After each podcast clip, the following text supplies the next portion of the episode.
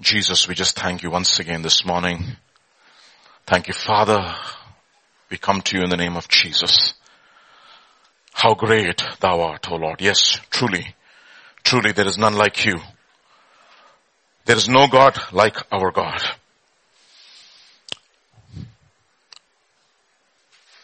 Under earth, on the earth, under the sky, there is no, love, no God like our God. Forever, O Lord, your throne is established in the heavens. Forever. Yes, Lord, your kingdom rules over all. You're sovereign. Many kings may wear a crown, but you reign. You reign, Lord. You reign. You reign, O Lord. And this morning, we want to come once again to your presence in the name of Jesus through the body and the blood of your son to the throne room of grace that you have made possible for us by the sacrifice of Jesus on the cross that we could obtain mercy and grace, especially during this time of need. Oh Lord, we need you. Yes, Lord, we need you. And Lord, I confess, oh Lord, and that I'm absolutely inadequate, oh Lord, to be even, to even proclaim your word, Father, but you chose me and this morning I just want to humble myself. I want to pray, I pray Lord Jesus that Lord, even as we meditate upon your word, even as we study your word, grant us the spirit of wisdom and revelation, not the thoughts of man, not my thoughts, Lord, but your thoughts. For your ways are not our ways. Your thoughts are not our thoughts. Father, I pray, Lord, that you would, Lord, truly grant us revelation this morning and the understanding of, of the times that we are in so that we will be prepared. To that end I pray, Lord Jesus, that even as we meditate upon your word, speak to our hearts, anoint us, speak to our hearts and prepare us. Continue to prepare us, Father, and use us in the days to come for your glory.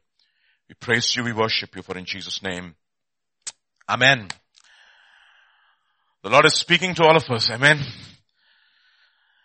And everything that we have learned over the years, I'm telling you honestly, I'm excited because the Bible has never truly come alive for me more than these days, no? It's unbelievable. Nah? It's like all the things that I've learned, especially after having come to our church for the, the past 12 years, everything is becoming relevant. At least uh, to a greater degree. It wasn't already relevant. It is getting more and more clearer even as I, you know, look at the, the things that are around and uh, see how things have changed, no? All the nations have forgotten God. Truly, no? They're saying 2020 Olympics. No, they're saying 2021 will conduct, we'll still call it 2020 Olympics.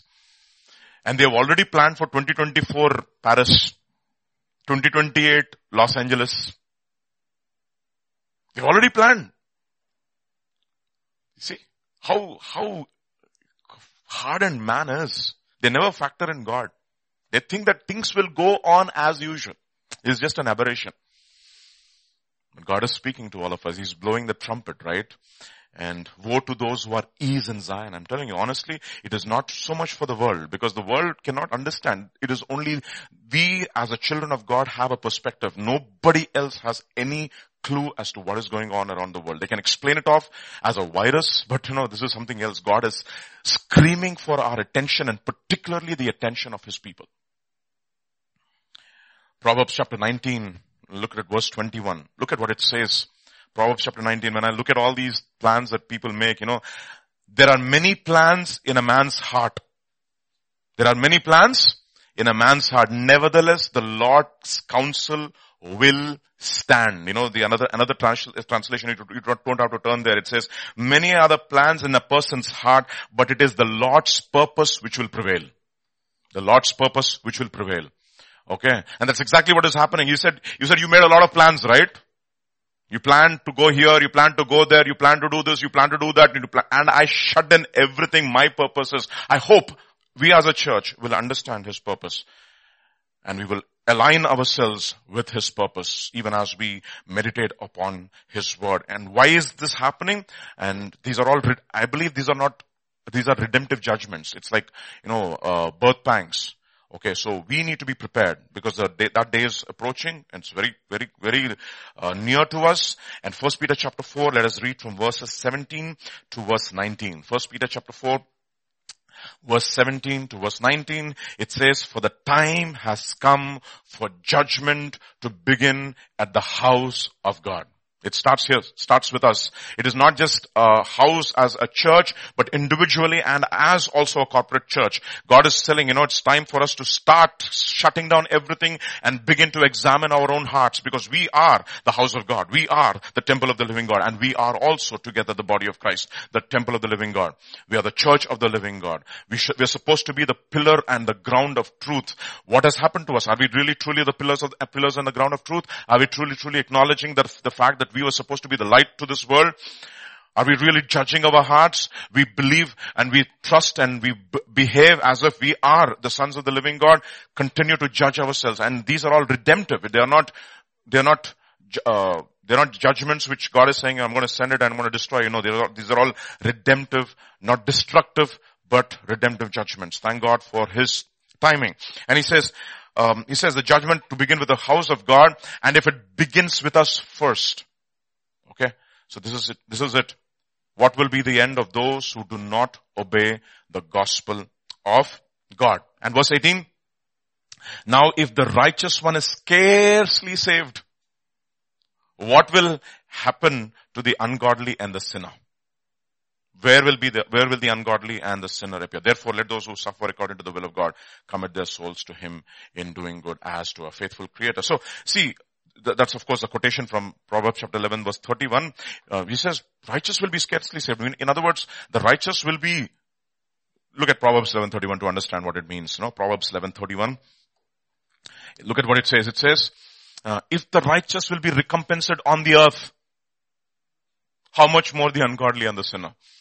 And God is doing it. He's, he's, he's, he's, he's, uh, he's disciplining us and he's, um, redeeming us. He, he's, he's sending judgments to, they're redemptive to bring us back to Him.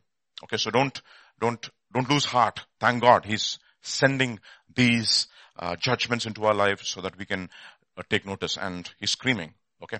Look at what it says. Uh, let's, let's turn to Amos, Amos chapter 3 today this morning and let us read from verses 1 to 8. Amos chapter 3 verse 1 to 8. Hear this word the Lord has spoken against you, O children of Israel against the whole family which I brought up from the land of Egypt. That's exactly how God introduces himself. I brought you out of the land of Egypt. And if you look at, you, you just do a search, no? If you, if you have, I mean, we have some, some, incredible Bible apps these days, just put in quotes, I am the Lord who brought you out of the land of Egypt and you'll see an incredible lesson that you will learn. And God says, I am the one who brought you out of, out of the land of Egypt. Don't have any other gods other than me. I am the one who has brought you out of land of Egypt. Be a holy and a separated people unto me. Okay, so many things we learn. And he's reminding us, so how do we as a church apply to ourselves? We are the people for whom Jesus Christ died. We believe that. We are the people who have accepted Him as a Lord and Savior. Jesus Christ is the Lord who died for the whole world, for the sins of the whole world. Not only our sins, but the sin of the whole world. And, but we believed it and we came under the blood of the Lamb. And we accepted the fact that he was the one who, we were the, we was, we, we were supposed to be the people who should have died in his place, but we have accepted by faith the work of Jesus on the cross. And he says, yes. He's bringing us back to that. And he's, and let's, let's read on. Verse 2, you only have I known of all the families of the earth, therefore I will punish you for all your iniquities. Let's just stop there. We'll come back to Amos chapter 3 because I have known you, of all the families of the earth, I'm going to bless you, no? Look at the contrast. because I have known you from all the families of the earth, I'm going to comfort you, I'm going to encourage you, I'm going to, oh, all that is fine. But because I have known you of all the families of the earth, what am I going to do? Punish you for your iniquities. You know, when I read that, you know, some people, some people say, no, uh, my God is not like that. Scripture clearly says, consider the goodness and the severity of God. Knowing the terror of the Lord, we persuade men. Okay. Okay. I, nobody can pluck you out of my hand, scripture also says, if you do not continue believing, I will cut you off. So I am not, see, I am not a person who's going to make a doctrine out of one verse and just run with, run with it. No, I'm going to read the scripture completely. It is written, nobody can pluck me out of the, out of God's hand. It is also written, what? If I, if I'm once enlightened and if I keep on sinning, there shall be no more sacrifice for sins. I read all. I mean, I'm going to read the whole counsel of God. I'm just not going to read one part and make a doctrine out of it and say, once saved, always. I'm not going to read that that way. Sorry, please don't put words into my mouth. I'm just want to read the Bible. I'm not questioning anybody's doctrine, but, I am not uh, from Bible college. So I only read the scripture and I've studied the Bible for myself. And I've been taught this way to read. Samagranga చదవాలి మొత్తం Bible. That means you have to read it holistically. Don't just read it one part and just go and run with it. And don't say, okay, my God will not do this. He's a good God. Yeah, because he's a good God. So he will punish. No, this word punish, you know, sometimes when you look at it, we look, who is, who likes punishment? Nobody likes punishment. Everybody wants to run out run for their life. So what does it mean when you look at this word punish, what do you get? No, and I, I, I, I as I said, I, I like to delve into words a little more. When I read this word punish, punish comes from the Hebrew word pakad. Pakad. Hindi में पकड़ ले पकड़ लिया तुझे पकड़ लिया no what does it actually mean it has several connotations but i just want to look at three of course first is the word punish which you can think punish mula to danda leke marna second i will pay attention to you Third, I will visit you. What will I do? I will pay attention to you. I will visit you. Turn to Genesis chapter 21 verse 1 to get an idea as to what is going on over here. And the Lord, what? Visited Sarah. That is what the word pakad means. Punish. Oh, oh, did the Lord punish Sarah? No, no, no, no. He came to Sarah and he completed her.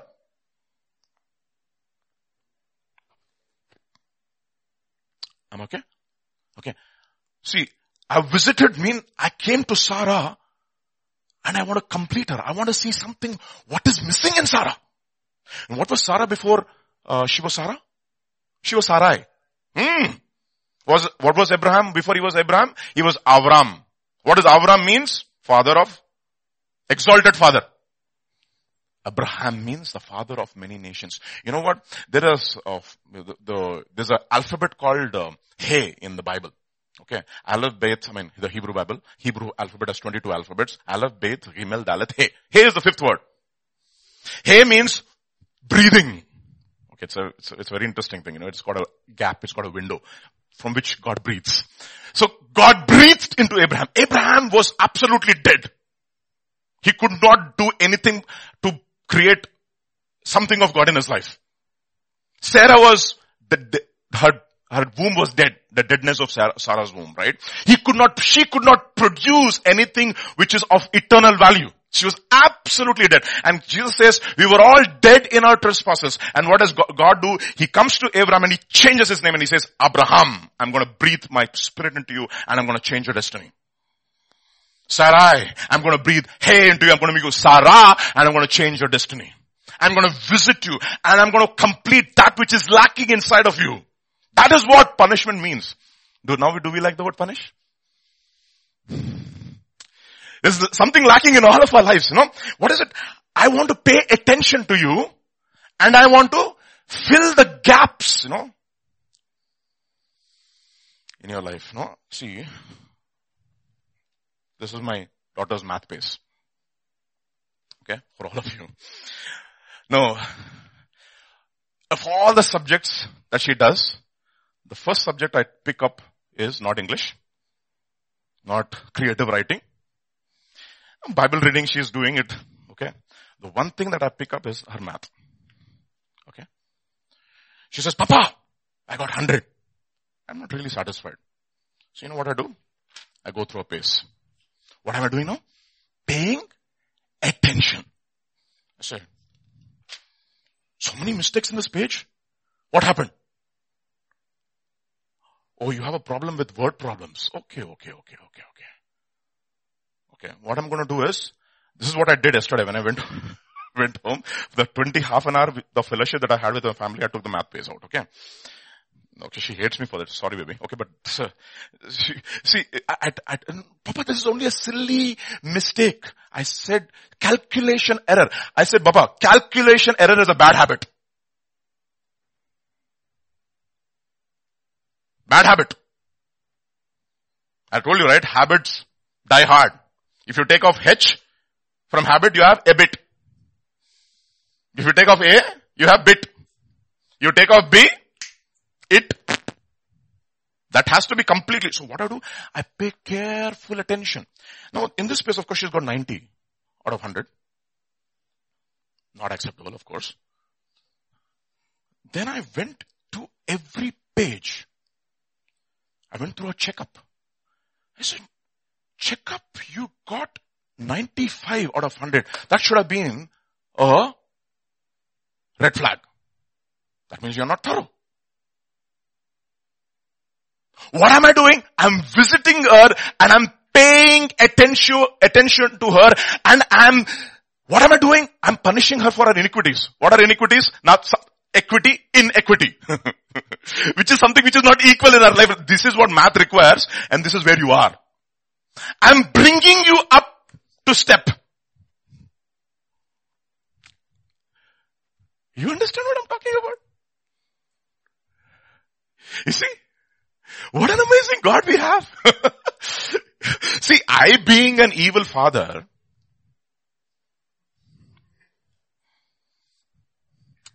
can pay attention to every page in our math, how much more my father in heaven will pay attention to every detail in my life. I'm interested. I, I say, what is this over here? You didn't understand probability. Oh my goodness. What is going on? You didn't understand what dozen is. Oh, oh, dozen is 12. I'm going through every detail. Even a zero is important for me. The zero in the right place. A zero has no value. Nonsense. It has a lot of value.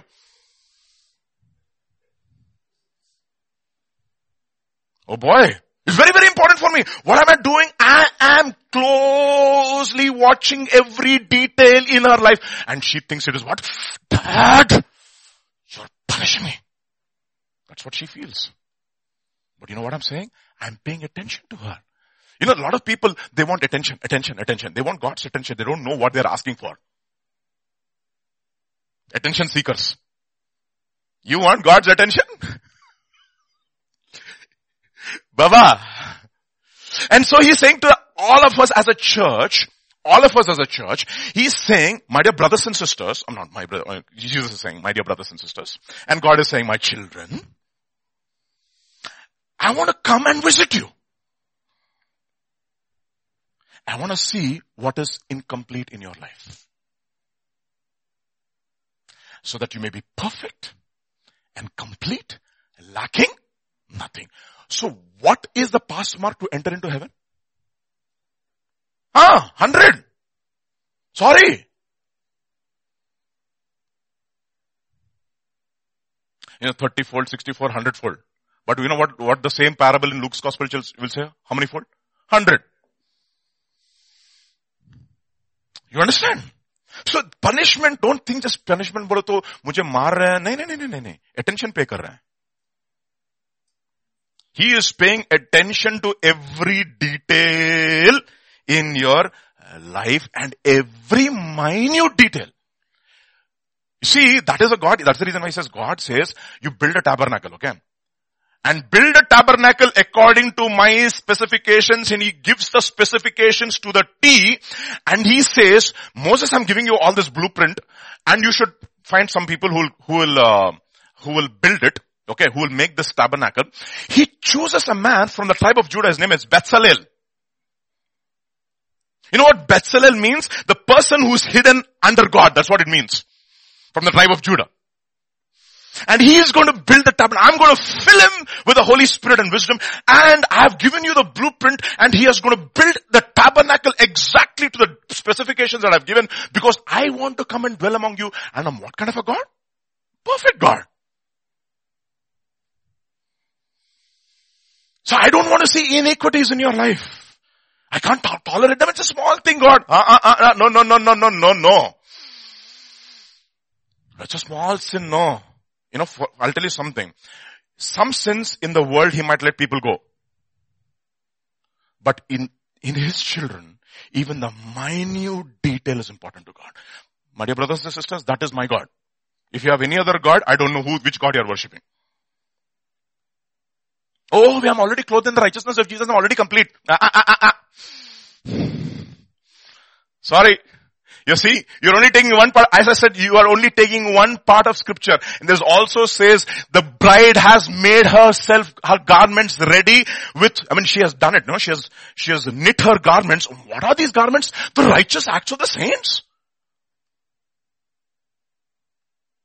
Purge out the old leaven inside of you so that you may be uh, made a new lump as you are truly are. That is the truth. You are already a new lump in the sight of God, but purge out the old leaven which is inside of you. Purge it out. Not to, oh, small little leaven. Ah, one leaven is enough to leaven the whole lump. You just keep that one sin, it is enough. And therefore God is coming and therefore He's giving us this time. Why is He giving us this time? You know, God, God, uh, David says, Lord search me and try me, seek me and see if there is any wicked way in me and lead me into the paths of what? Everlasting life. You see, this is very important for us to understand. So therefore don't have this negative connotation about, for, about, uh, about punishment. Punishment means God is paying attention to us and is giving attention. You know what? He says, I want to pay attention to you. You fellows are always running. You know, it's like, you know, one, one it's like, I want to teach you math, uh, uh, Abigail. I want to teach you math. Dad, I want to go for, for, uh, for this coaching, tennis coaching. I want to teach you math. Dad, I want to go for music class. Dad, I want to, uh, I want to teach you math. Uh, Dad, I want to go to this class. I want to go visit this friend. I want to visit this friend. You have all these avocations, right? I want to teach you math. Dad, I'm not available because I've got so many other things to do. You know what I'm going to do? I'm going to shut down everything now. So that I can teach you math. Why? Because I want to pay attention to you, my dear brothers and sisters. He says, that's what he's telling all of us. I want to give my attention to you. And can you imagine so many of us, right? If you have an excellent music teacher, to employ him, how much you have to pay? You have to pay through your nose. Right? Why? Because if he's giving you time, he and, and some, some people, some musicians are hard task masters. The, the way you play the piano, the first of all, the posture, they will look at the posture. You know, in my home, when people, I mean, especially my, my children when they're studying, I don't know about other children, I'll talk, I'll come to that later on. When my children are studying, their posture is very important to me. You know, Emanuela has this habit. I said, what is that shit sitting first? Get up! Sit properly. Oh, no, let, let's do it now. First, the posture is important. If you incline your ear, my, your posture is important. Don't be obtuse. Obtuse angles. Indifferent. Incline. So God is, He's, what is, what is it? He's asking for our attention so that He can give His attention to us. Posture is important. So we need to be ready for that. Therefore He's shutting us everything, shutting down everything. He says, give me your ear. So that I can attend to you. What an awesome God. See, we pay through our nose for all these fellows who promise, or if you come, send your child to Narayana, guarantee seat JEE. I mean, we in the GTC will not give you any such guarantee.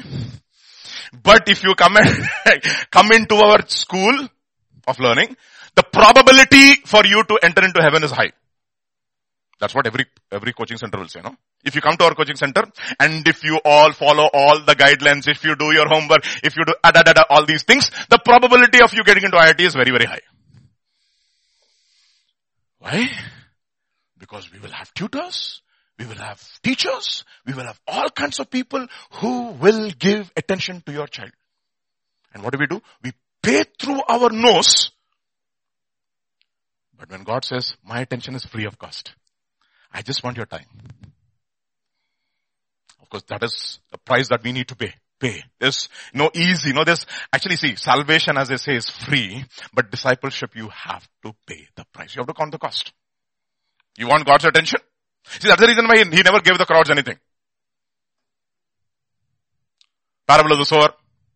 Da da da da da. Some fell on this ground, some fell on that ground, some fell on this ground. The birds of the air came, the, the, the, the thorns, uh, did this and some had harvest. He who has ears to hear, let him hear. Gone. And then the disciples come to him and says, what's up with that? What was that?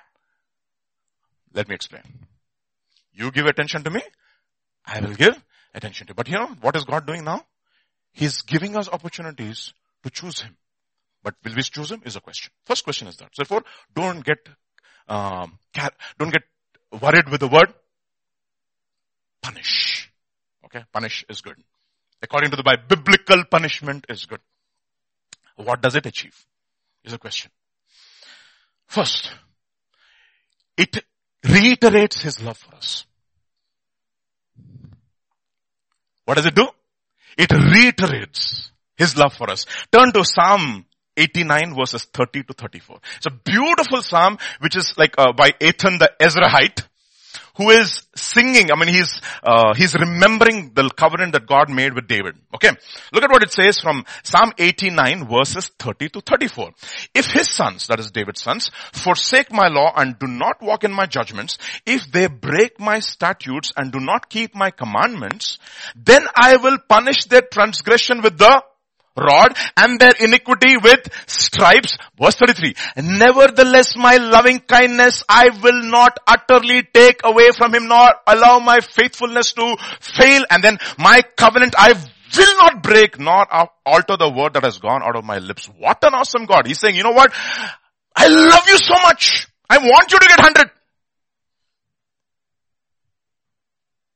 You know, when sometimes uh, my my wife is very tough in her corrections. Okay, especially when it comes to her children, she is even more tough. Uh, I go through her exam, no, Abigail's exam.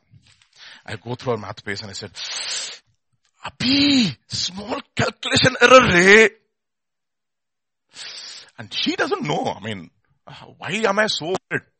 Because I'm just not looking at her probability exam here. I'm looking at her if she gets into this college already, no? What will happen if she doesn't get her foundation right over here? It's a small error. You know it. Why did you not do it? Jess, she knows the concept, Jess. I don't care. You know, some teachers are like that. I mean, not Jess. Jess is also te- trying to teach Abigail. Okay. No, but you know what? I, I want her. Abhi, if you would have done this, you would have got hundred. The joy of getting hundred. You know, sometimes you need to know the joy of success. Okay. And God gives us those joys. Anyway, so you could have got it. I want to help you. And then I do a lot of things. I shout at her and I scold her. Why? Because I want to get 100. What to get 100? Want her to get 100. Because I love her. She's my daughter. Why? Second thing. So it reiterates God's love for her. And one thing, once we are God's children, nothing can change that. Abigail is my daughter. She's my child. She can deny that she is my child. But the fact remains that she is my child. You see? I can't stop being a father to her. I love her. So I'm concerned. And most of the times when you're concerned about your somebody, you get angry with them, right? Okay? When your child gets hurt, first thing is what? Oh! Not careful. That is, irritation comes. It's good. It's a good sign. Anger is not always wrong. Your child. First, reiterates God's love. Second, Proverbs chapter 22 verse 15. Okay. Look at this. Foolishness is bound up in the heart of a child. Boy. The rod of correction will drive it far from him. You know what? We are actually fools. We are foolish people. We are not wise. We don't take wise decisions. We think that we make wise decisions. See, smartness does not necessarily mean that you are wise. A lot of smart people are fools eternally. Smart, you're really smart and really wise if you factor in eternity. If you are able to see the unseen, as like the way yesterday pastor was encouraging and exhorting us, he, they saw the unseen I mean, they saw the scene. There's a, there's a reality there. Okay. So, and we are all foolish. There is foolishness. How many of you think that you are very wise? None of us. You thought we knew everything. Not, we don't know anything. You know, that's what happens when I, I, I taught in the university for a long time. I mean, a long time meaning eight years I taught in the university. You know, all these guys who come to my university, they are all like the cream layer, no? They're just like the top thousand ranks and 1500 ranks, all very smart kids, no? But the problem is they think that they know everything. And they come to university, the first thing I dispel all their preconceived notions about university. Why do, where do they come from? They come from people where, where from universities and, I mean, from colleges and schools where they are been pampered and spoon fed and everything, no? And they come to university and I look at them and I say, यहाँ पर ऐसा नहीं चलेगा. what is the syllabus? Whatever comes out of my mouth, you are accountable. What I speak in the last class, in the last minute, in the last second, also is a part of the syllabus. And you should see the first year they think that they know everything. They come to university, they are at this level, engineering is at this level, and there's a huge gap that has to be, there's a huge. And after the first quiz and the first midterm or the first assignment, then they know, they realize. Everything comes to normal level. Then they will know, I thought I was a top. I thought I was a mega pond. I am nothing. I am a fool. What? One test was sufficient to dispel all false notions about your life. So that's exactly the reason why, you know what? God has to expose our foolishness. And then you know what he does? He does, he takes the rod of his, we, first of all, to dispel all false notion about ourselves, God allows situations into our life and then He disciplines us. Okay, the rod of discipline drives it away. Foolishness is బాలుడు సహజముగా మూర్ఖుడు that is what Telugu translation is ఆహా క్యా bath by by default every baby is a murkha in other words a fool by default that's a default setting so he needs to discipline us to take away foolishness from where? Heart. You think, see this, ultimately it is our heart problem. See, the heart has several desires. Wisdom is in the, not here, it is here. Knowledge is here, wisdom is here. Knowledge is in the mind, wisdom is in the heart. And that's the reason why wisdom has built our house. Knowledge furnishes the house. What did I say? I didn't say the proverb says that. Okay. Wisdom builds the house. Knowledge furnishes the house. What is the whole point in buying furniture from IKEA and you don't have a house to put it? All is lying on the best bed, the best mattress, the best dressing table, all the tables you bought and you put, it outside on your portico. Why? Because you don't have a house to put the, to put the furniture. Your interior decoration. Wisdom is in the heart. That is the reason why, you know what Solomon asks? Give your son a wise and an understanding heart. The heart is important. Love the Lord your God with all of your heart. Then comes the mind. If the heart is not there, your affections, your, the core being should desire God. Second Thessalonians 3 5 once again. What it says? Come back. Second Thessalonians 3 5. Second Thessalonians chapter 3 verse 5. We looked at it. Now may the Lord direct your hearts into the love of God and into the patience of Christ. So first, it reiterates God's love, punishment, okay, rod of discipline, reiterates God's love. Second, it drives foolishness from our heart. It shows us truly where our affections are. Where your treasure is, there your heart is. What do we truly treasure? What do we truly desire? We think that we may be desiring God, maybe we may be desiring something else. That foolishness he has to take. Third, it shows, again, that God, if He doesn't discipline us, look at what it says again. Oh? Proverbs chapter 20 verse 30. Blows that hurt cleanse away evil. As do stripes the inner depths of the heart. You see that? Again, God is after your so what is he doing? He'll cleanse. This is so he's got, uh, it's got what? He's reiterating our love, he's driving our foolishness and he's cleansing deep. That is the reason why David says, you desire, don't have to turn that. You desire truth where? In my inward parts and in my inward parts you make me to know what? Wisdom. It's the one which is inside that is important. Cleansing our hands, like pastor was telling all of us, cleansing our hands is important. But what goes into our mouth does not defile a man. What comes out of a mouth comes from where? Comes from the heart. For out of the mouth, out of the heart comes what? Fornication, thefts, adulteries, all kinds of things comes from the heart and I'm out after your heart. Proverbs chapter 4 verse 23. Proverbs chapter 4 verse 23.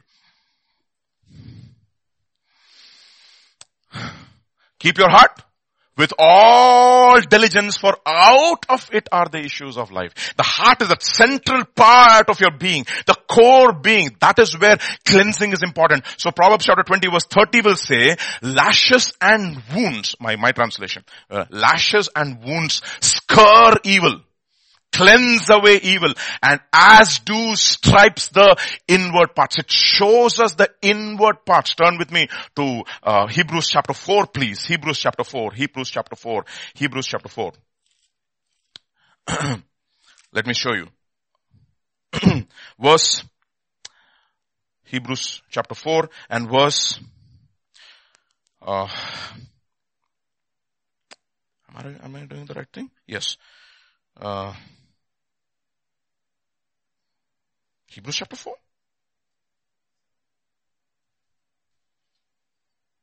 Yeah. Verse 12 to 13. Sorry. Suddenly I missed that. 12 to 13. For the word of the Lord is first. Everybody say living? Living. Second, powerful. Then sharper than any double-edged sword piercing the division of the soul and the spirit. See, that is, that is what Pastor was talking about. There is something in the first level, there's something in the second level, and there's something in the third level. And what is important for us to be cleansed in the soul so that we can start discerning the things of the spirit, which is in the third level. Revelation is in the third level.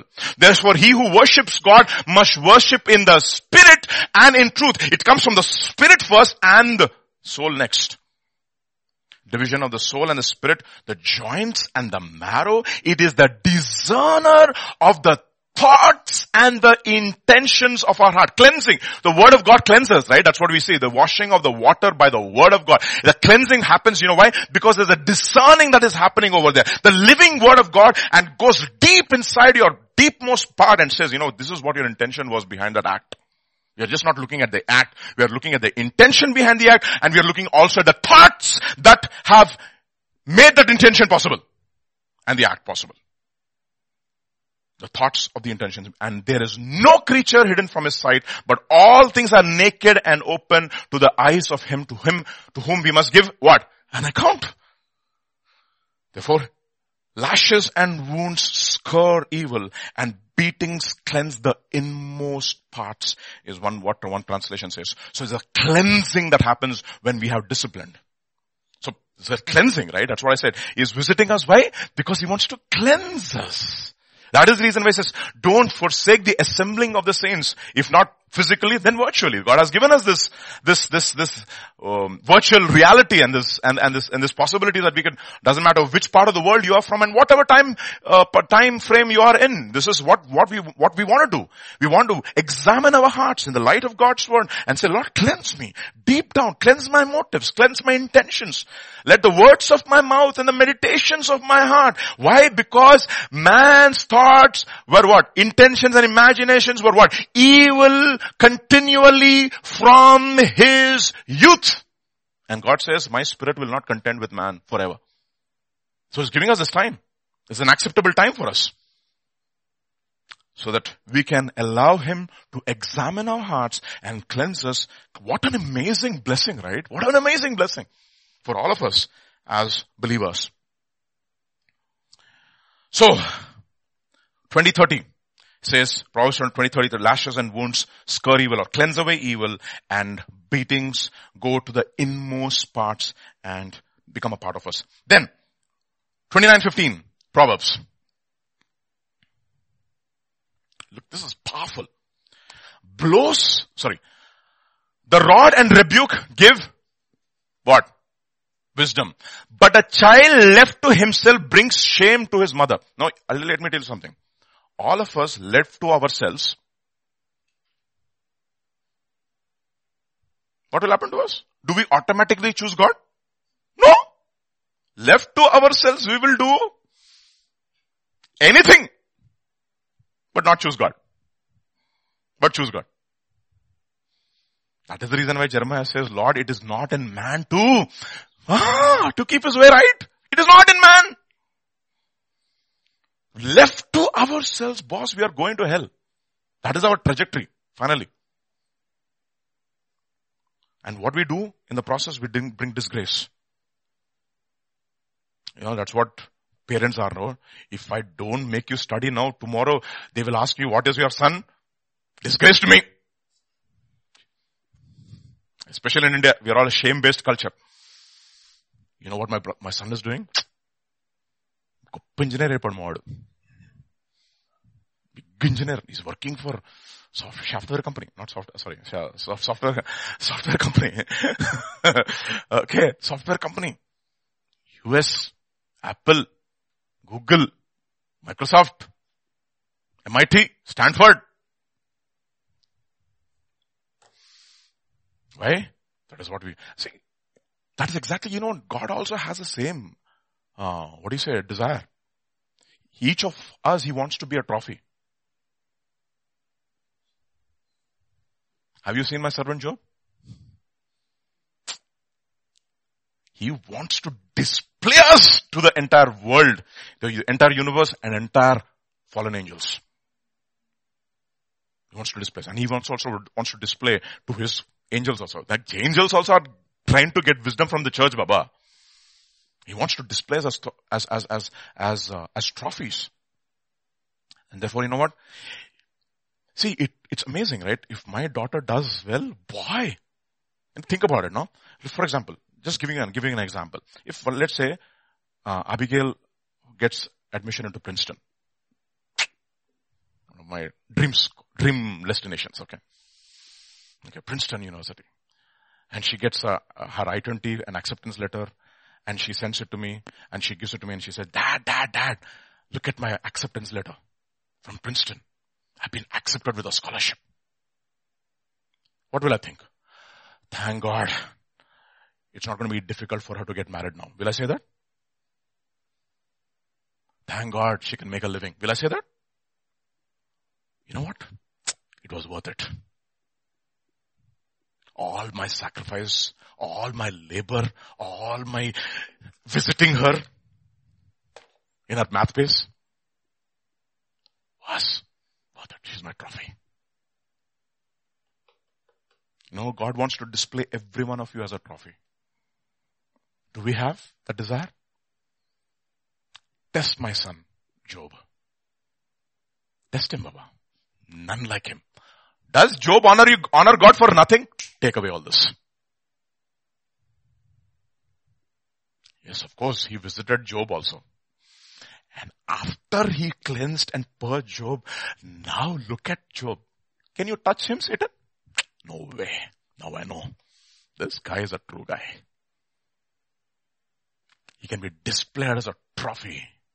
That is the reason why it says the world was not worthy of them. And one day God is going to display his trophies. That is the reason why as stars differ in glory, so will be my saints. He's going to display us as trophy. What does star mean? That will become a chukka in the heavens? No. So come in, there'll be like trophies shining for God. Daniel chapter 12 verse 3. Thank you, Sam. Those who are wise shall shine like brightness of the firmament and those who turn many to righteousness like stars forever and ever. Like stars. Like, you know, that's what medals are, right? Glory. Look at the medal, like medal, my medal compartment, my medal compartment, my trophy compartment. That's what Roger Federer will say. Look at all the grand slams. Useless, ultimately. With all the trophies, he was a leper. Who? Naaman. And they don't realize with all these grand slams, he's a leper. And one day, you know what? God will take us leprous people, whom He has cleansed and through whom He has wrought glory for Himself and He's going to take us into His trophy compartment and He's going to display it to the entire world. This is my trophy compartment. These are my people. Okay. So, is it good for God now to visit us? Amen. Thank God for that. Now finally, verse, uh, Proverbs chapter 23 verses 13 to 14. Proverbs 23 verses 13 to 14.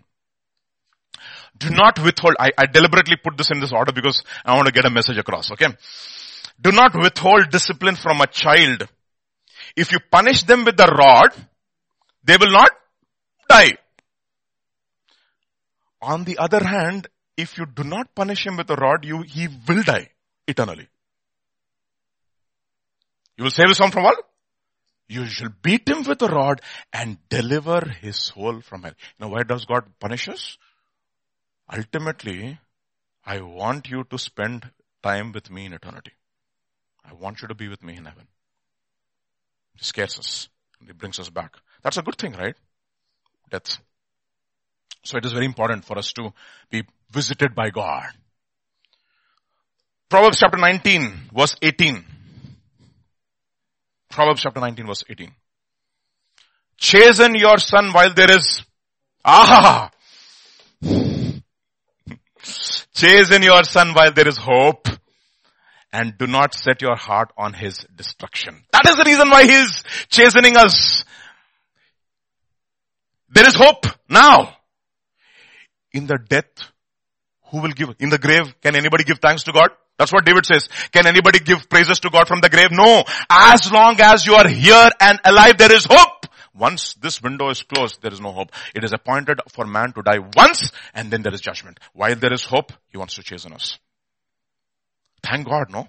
Thank God when we are chastened by the Lord. That is the reason why he says, when you are, some, some of you, some of you have been chastened, therefore many of you is weak, many of you is ill, many of you have fallen asleep. You have died before your time. Let us not die before our time. Let's allow God to visit us while there is hope. Why? Why is this important? Why is this important? Proverbs chapter 29 verse 1. 29 verse 1. 29 verse 1. He who is reproved, is it what 29 verse 1? Yeah. He who is often rebuked and hardens his neck will suddenly be destroyed and that without remedy. What an amazing warning to all of us. He's sending rebukes after rebukes, chastisement after chastisement. God, Pharaoh is hardening and hardening and hardening and hardening. Finally, he still hardens his heart and he's running after God's people and God says, now, I'm finished. I'm going to get glory to myself. Even through this, what am I going to do? I'm going to break your neck completely without redemption anymore. That is the reason why he says in Psalm 32, don't have to don't, don't be like the horse and the mule have to be dragged.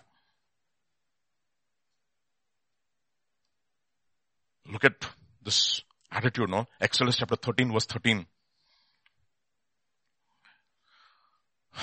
13, 13. Very, we know this very well.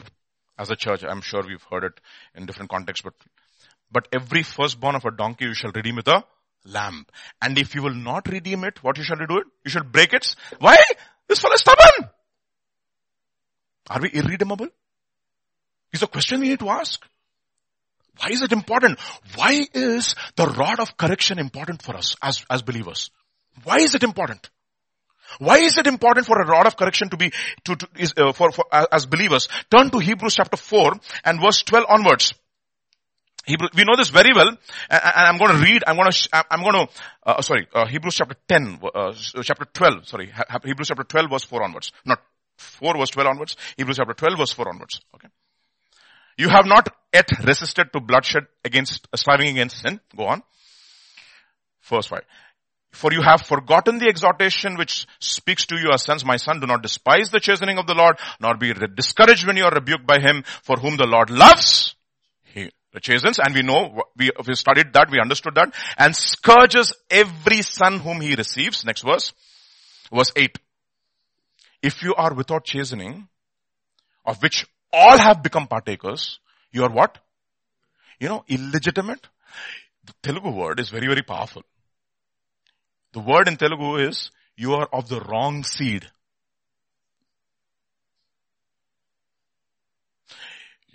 We are all born of the seed of the word of God.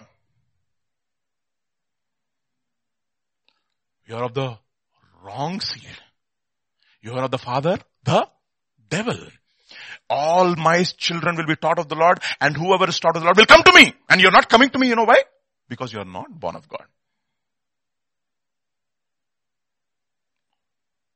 Matthew chapter 13, verses 28 onwards. This is the parable of the wheat and the tares. Matthew 13, verse 28 onwards.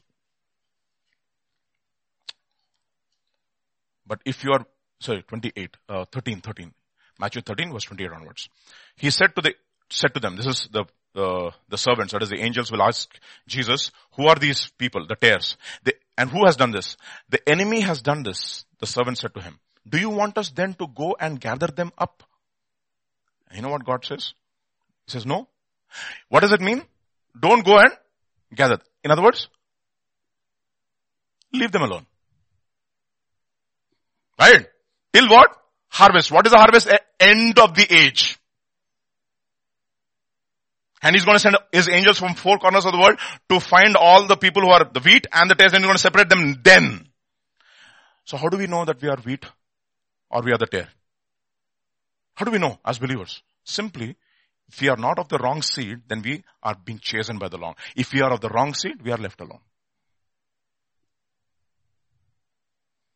It's a very, very tough truth to handle, my dear brothers and sisters. If you are left alone by God, you know, it says it's a very horrible thing to fall into the hands of the living God. If you are left alone to your own ways, thank God. That is the reason why He is a father to us. Thank God for fathers, no? Thank God for fathers who really take the place of the father in our lives and starts disciplining us. Thank God for shepherds. You know, there's a, that, you see, uh, in our school, no, we, we, we have a very, uh, very strict requirement on, we expect a lot from our instructors. What we expect from an instructors is that you take responsibility for the child and see what is wrong with everything, any, every department of the child. Be a holistic, make it a holistic thing. No, and you have to have the passion to do that no, for a child. Otherwise you just come for a salary. You see, when I went to university, teaching was my passion. I didn't do it for a salary. Okay. I used to, I used to handle the entire course myself, one course which is like 250 students. From the lectures to the lab. To the assignments. Everything. Correction of the papers. Everything has to handle. Because I was passionate about it. Simply because, and I wanted my students to enjoy what they're doing. So I used to go to the lab, sit with them, do the circuits with them, do everything with them. And I used to take responsibility. I, I am responsible for you. And I'm interested, I'm visiting you because I want to, be, I'm interested in perfection in your life. I want to, I want to have you, I want you to have a holistic experience. So tomorrow if the university would not even give me a salary, I would still do it. You know why? Because I, I'm passionate, because I never did it for, for a salary. That is the, that's the difference between a shepherd and a hireling. You see? That's, that's exactly the reason why, you know, we were discussing yesterday in Numbers chapter 27, you, you don't have to turn there. Moses says, Lord, after I'm gone, I want a guy who's a shepherd to Israel, who will walk in and out, who will go for them in war, and who will really, really be with them, who will shepherd them, who will not be a hireling. No. Men of God, servants of God are not hired. Okay. Once they're appointed, they're never fired. You know, many churches they will hire and fire the pastor. It's not going to happen that way. That is not true, genuine. That is, that is hireling business. what does the hireling do?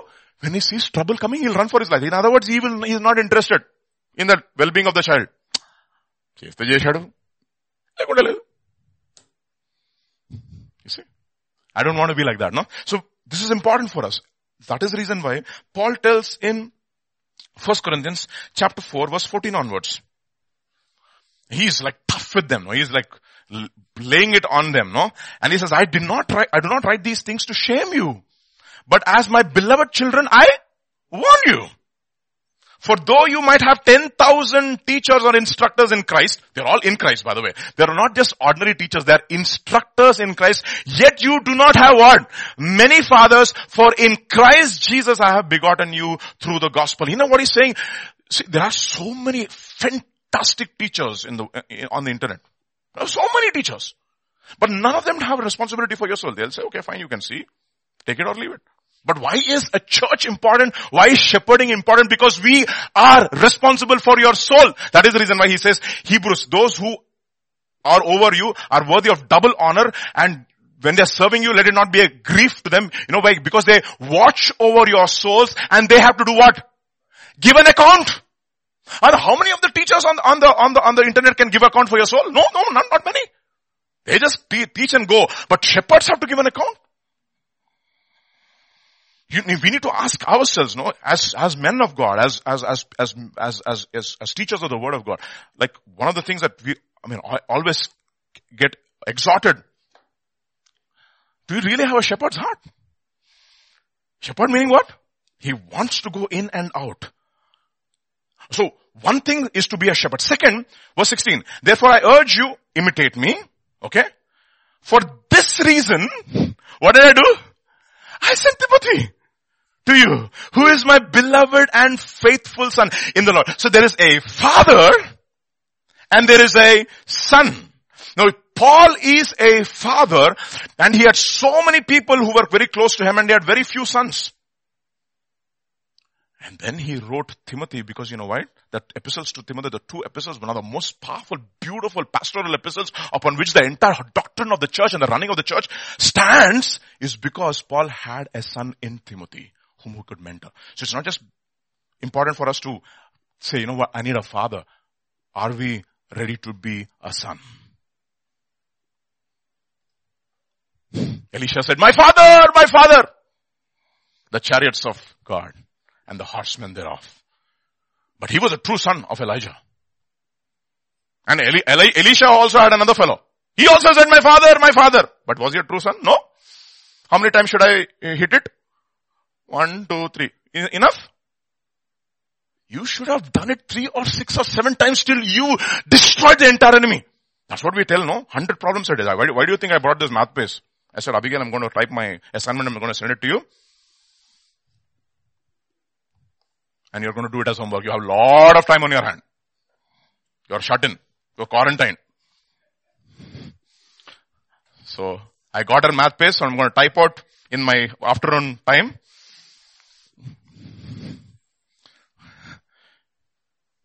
You see? How many times? Three, four, six times, seven times, eight times. Do it until you get it, boss. Oh, don't, don't call me father, father and not do it. Why do you call me father, father? Why do you call me Lord, Lord, Lord, Lord and do not do the things that I asked you to do? What's the whole point? Three times. How many times should I do it? Three times enough? Amma, I should do another time.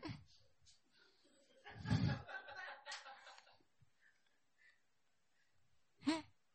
That's what, that, that's exactly what that fellow said. Father, father, the chariots of God and the horsemen thereof. One, two, three, enough? Enough? You know, that's a remarkable thing, no? How this Elisha does it. He, you know what he says? Take this. Take this bow. Okay. Open the east window. You know how he makes him shoot? Come here, Peter. I'll show you. Turn this way.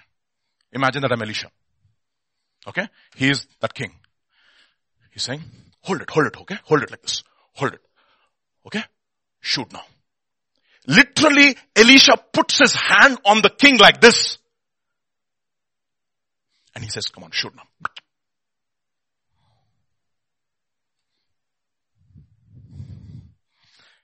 Empowers him. That's exactly what teaching does. Come on, I'm gonna be with you. Shoot now. Come on. Learn to shoot. Learn to shoot properly. Learn to shoot. Strike the ground now. I learned, I taught you to shoot. Strike the ground now. How many times should I strike?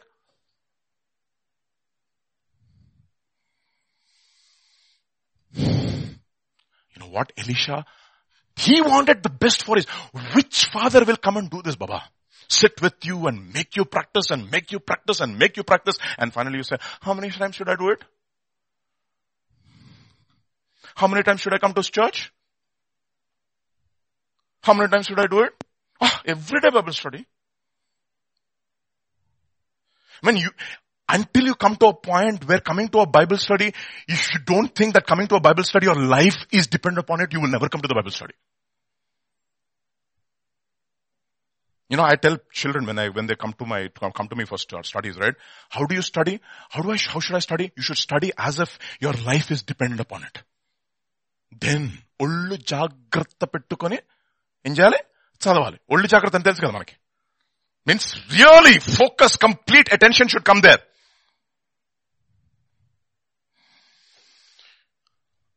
as if your life is dependent upon it. So, God is a father, but does he have sons?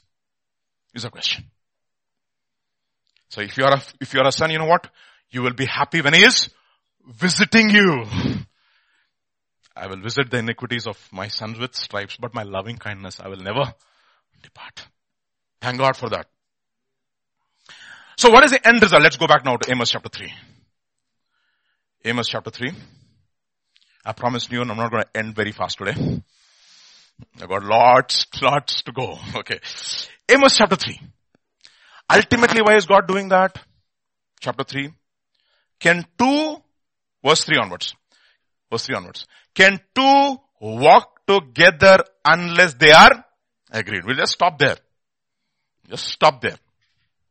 Can two walk together unless they are agreed? God is perfect. No, God doesn't have to change. Thank God he doesn't have to change. If a God is constantly changing, we are having a problem. You know, I, I remember that we have a problem. You know, I remember that beautiful example that uh, Ravi Zacharias gave. Truth is by by default what objective. We cannot change.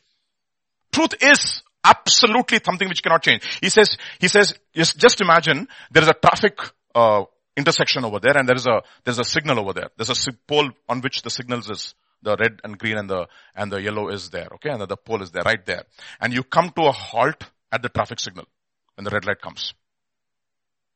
Okay? If you feel that the pole is drawing close to you, what do you do intuitively? You slam the brakes even more hard. Right? Because you're saying, okay, my goodness, I'm, I'm, I'm just crossing, I'm shooting the light. So you slam the brakes hard so that you'll stop, you'll bring the car to a stop. Now just imagine if the pole is moving and you're stopping. What is hope for you? If truth moves, where is hope for you? If the reference point is gone, what is right and what is wrong? If God is constantly changing, who do, that is precisely the reason why we have a generation which do not know his left hand from his right hand. That's exactly what God, God tells Jonah about Nineveh. They do not know what is right and what is wrong. What is sin and what is not sin. Why? Because they have changed. They have called, called darkness light. They have called light darkness. That is the generation that we are living in. And God is saying, you know what? I cannot change. I will not change. That is my nature. See, that is God. God says, I cannot change, but I'm a God who will visit you so that you can become like me and so that we can walk together. That's the whole idea. I can't change. Don't ask me to change. That's exactly the reason why, why do we, why are we so tough from the pulpit, even if we are erring, we are always erring on the side of safety. You know why? Because we don't want to conjure up and define a God which is out of our own imagination. Gods of this world can change. Tomorrow he can say one thing and tomorrow he can say another thing. But our truth cannot change. And we have to conform to him. And our truth is always going to confront you. Will contradict you. See, that is the reason why in every relationship, the relationship, why, when, when, when do relationships, uh, uh, uh, become really active and, and healthy? When we deal with controversies. If there's controversy, that is the reason, you know, God says, I have a controversy with my people. If you walk contrary to me, I will walk what? Contrary. That's exactly what he tells in Leviticus chapter 26. See, what hap- what is happening? We're busy changing God so they can fit us. No! God says, I cannot be changed. I am a God who will not change. I will not repent. That's exactly what he told Balaam. What do you think? That he, I'm a son of man that I should repent and lie? Change my mind? Sorry. I can't. I don't do that. So what is he saying?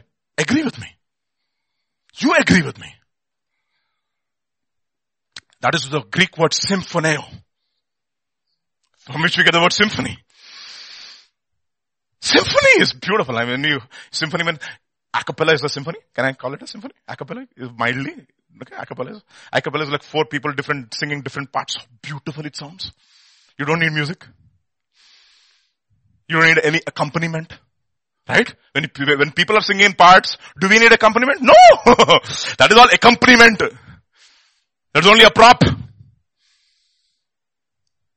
God says, symphonize with me. If you don't have symphony, you have what? Cacophony. Cacophonics the bard. And he says, tie him up please till he knows how to sing in tune. Uh, that's exactly what, you know, a lot of uh, uh, worship leaders or people who are, uh, who are like, uh, who are conductors of uh, different big orchestras, when one fellow is going out of tune, you should see his face expression. Ah, ah. And you know what he's actually trying to do? He does his face like this, hoping that his face expression will change the tune. And bring it back to stead, instead. Ah, that means, okay, at least, and then, then oh yeah, yeah, yeah, I'm, I'm, doing the wrong thing, no? And then he starts doing it the right way. He says, agree with me. I am the one who's conducting the whole thing over here. And if the conductor is doing a lot kinds of different, different things, what will happen to the music, Baba? Can you imagine? Why do we pay through our nose to go to a, to go to a concert? And pay through our nose to listen to Itzhak Perlman? Why? Because you know what? We like, because deep down inside of our heart we have this yearning that we have to symphonize with the creator. That is the reason why he says you are God's what? Workmanship. What is workmanship? Poem. Poema. He's writing music. He's writing, uh, he's writing, he's writing, uh, uh, uh, uh, what do you call that Mozart? What does he call it? What do you call all those things? No, no, no. He is writing what, what do you, music, he's writing music, like, you know, what is he writing? He's writing a music, he's writing a musical note so that he can sing along with us. So we have to agree with him. Can two walk together unless they are what? Agreed? Let me explain this to you with an example, what it means in different levels. First, just an example here. Matthew chapter 5 verse 21 onwards. you have heard that it was said, those of old, you shall not murder. Whoever murders will be in danger of judgment. But I say to you, that whoever is angry with his brother without a cause shall be, thank you Peter. Achi, let's do this. We're all learning how to Sneeze also. Thank you, Peter. Okay. and I say to you, whoever is angry with his brother without a cause shall be in danger of judgment. Whoever says to his brother, Raca, empty head, in other words, shall be in danger of the council, but whoever says, you fool, will be in danger of hellfire. Now, this is essentially what you're doing, you're judging your brother. It's like you have a animosity or something. This is essentially, uh, you cannot agree, there's some kind of a disagreement with the brother. Okay. There's one level which you can, which you can understand this verse. Look at what it, what it goes. And suddenly it shifts the narrative. Look at what he says.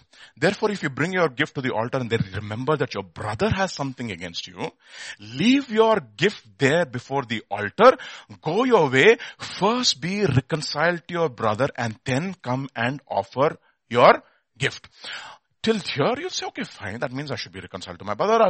Unless and until I have, I'm reconciled to my brother, God is not going to accept my offering, etc., etc., etc., which is right, which is not wrong. That's a fantastic interpretation. But look at how he takes it a little higher. Everybody. Agree with the who? Who's your adversary? No. Okay. Quickly. While you are on the way with him, lest your adversary deliver you to the judge and judge hand you over to the prison and you be thrown into the prison. Assuredly I say to you, you will by no means get out of there till you have paid the last penny. Now think about it. He's comparing it with your relationship with your who? With your brother. And then he says, until you pay the last penny, unless you agree with who? He says, it's like this, no? You have to agree with your brother, meaning there's, there's some kind of a disagreement, come to an agreement. Okay. Do we agree with God in every area? No. If we don't agree with God, what, what, what does He do? Ultimately? He will deliver us until we pay the what? Last penny. When will we pay the last penny? When will we finish paying the last penny? You know, one man of God, Trap, his name is I think Trap or something. He says, you know what he says? He says, let first, okay, you're showing a good works, right? First we'll do one thing. First you pay for your sins. And then God will pay, pay you back for your good works. How much time will it take for you to pay for your sins? All eternity. First you pay, finish that eternity, paying for your sins, and then let ask God to create another eternity so that he can pay you for your good works.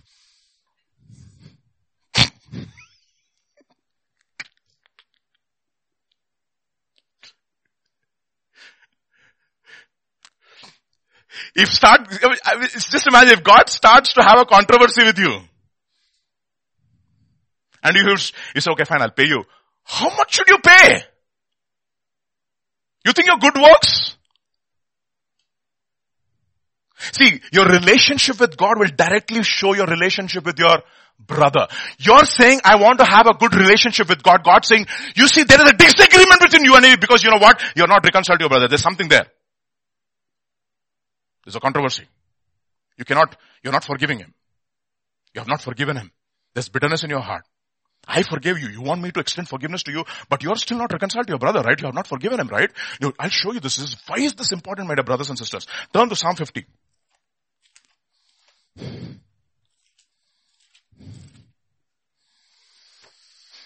Psalm 50, are you there?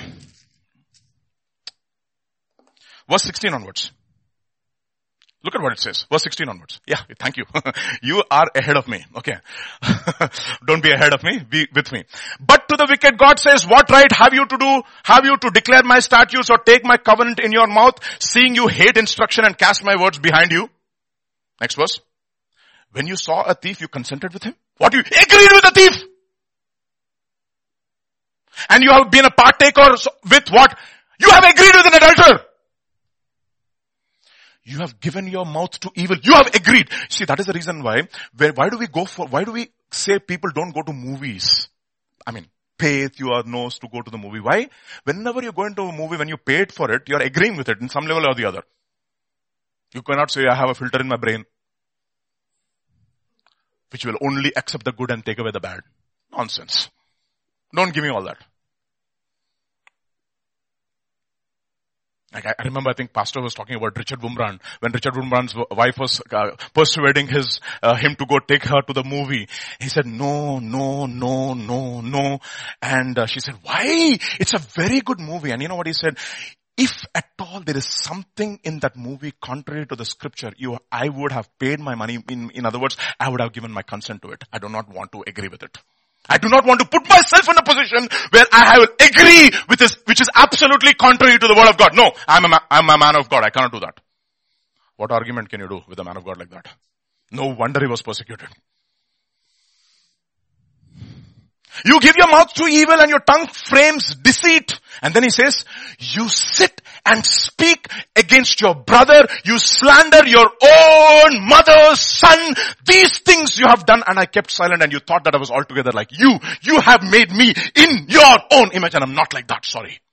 Sorry. Sorry.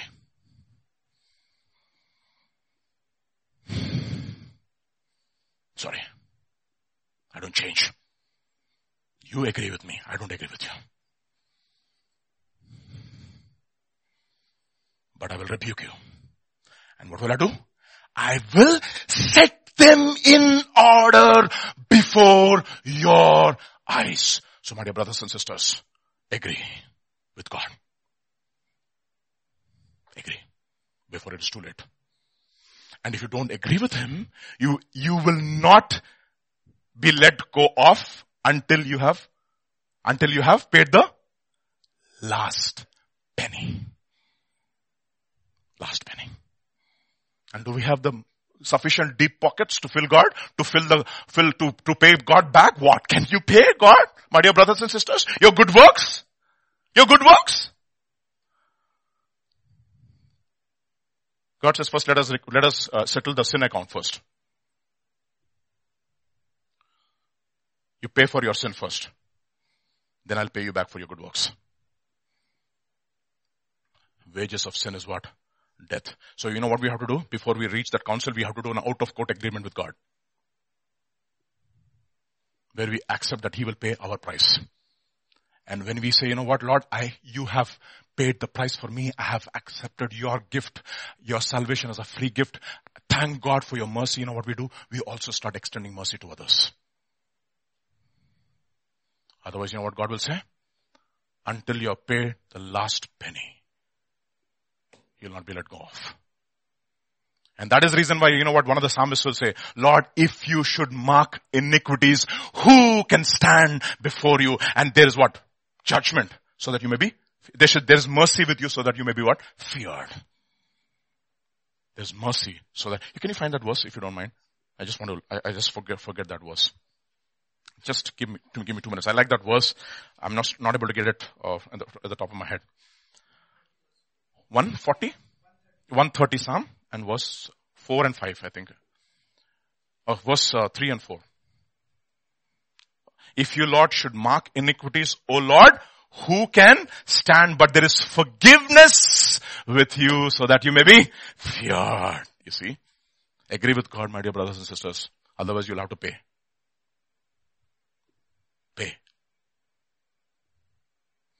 In other words, there is no salvation apart from a free gift. And if you have accepted the gift from God as a free gift, that's exactly what he tells right in Matthew chapter 18. This fellow owed so much to his master and the master forgave everything. But when he goes, he demands that he should pay. He goes and goes to his servant and he demands that he should pay back. And he puts him in prison. You know what my master says? Take this fellow and put him out. Put him out. Agree. That's what we call as God has paid the penalty for our sin, right? And accept. Uh, Luke's Gospel chapter 7 verse 27 and 28.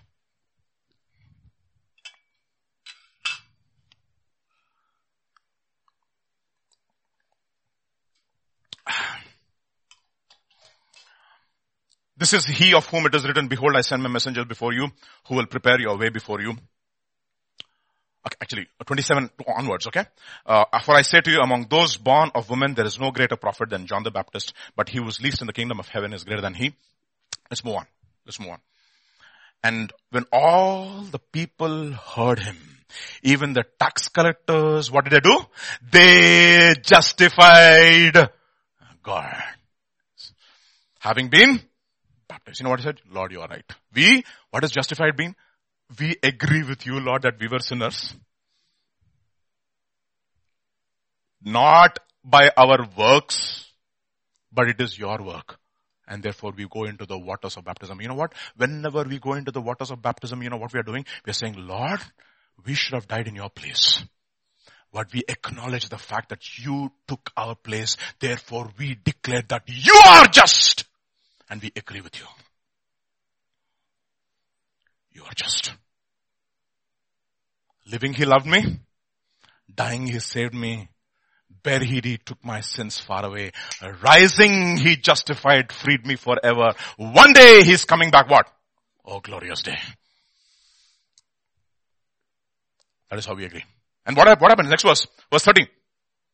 But the Pharisees and the lawyers rejected the will of God for themselves, not having been baptized by the baptism of John. And then you know what Jesus says? And then what should I like in this generation? What are they like?